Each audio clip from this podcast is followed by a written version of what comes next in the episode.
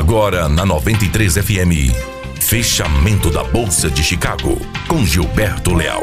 Saiba como ficou os índices. Olá, boa tarde. Hoje, sexta-feira, cinco de abril de dois mil e dezenove.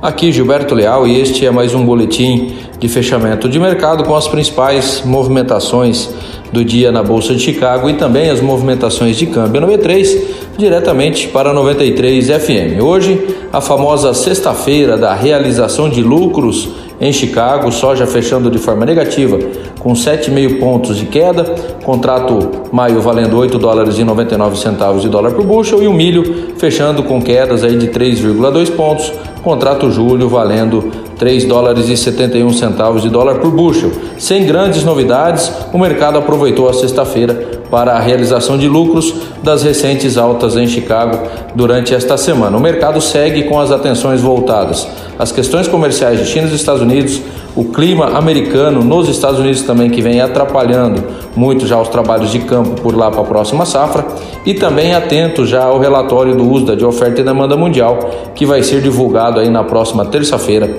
dia nove do quatro. Falar um pouquinho de câmbio, de mercado financeiro na B três. Câmbio fechando o dia com alta de zero vírgula trinta e seis por cento, fechando o dia valendo três vírgula oitenta e sete e trinta, teve máxima do dia três vírgula oitenta e sete e sessenta e mínima do dia três vírgula oitenta e quatro e cinquenta. Após ter chegado a subir mais ante o real durante o pregão, o dólar encerrou o dia com essa leve alta, refletindo os dados de trabalho nos Estados Unidos. Os investidores por aqui também seguem atentos no final de semana à tramitação e as declarações aí da, do Congresso, principalmente da Câmara dos Deputados, e também do presidente Jair Bolsonaro e também de Rodrigo Maia, referente aí à tramitação do projeto da reforma da Previdência. Meus amigos, essas seriam as principais informações para o último boletim de fechamento da semana, diretamente para noventa e três F M. Um grande abraço a todos.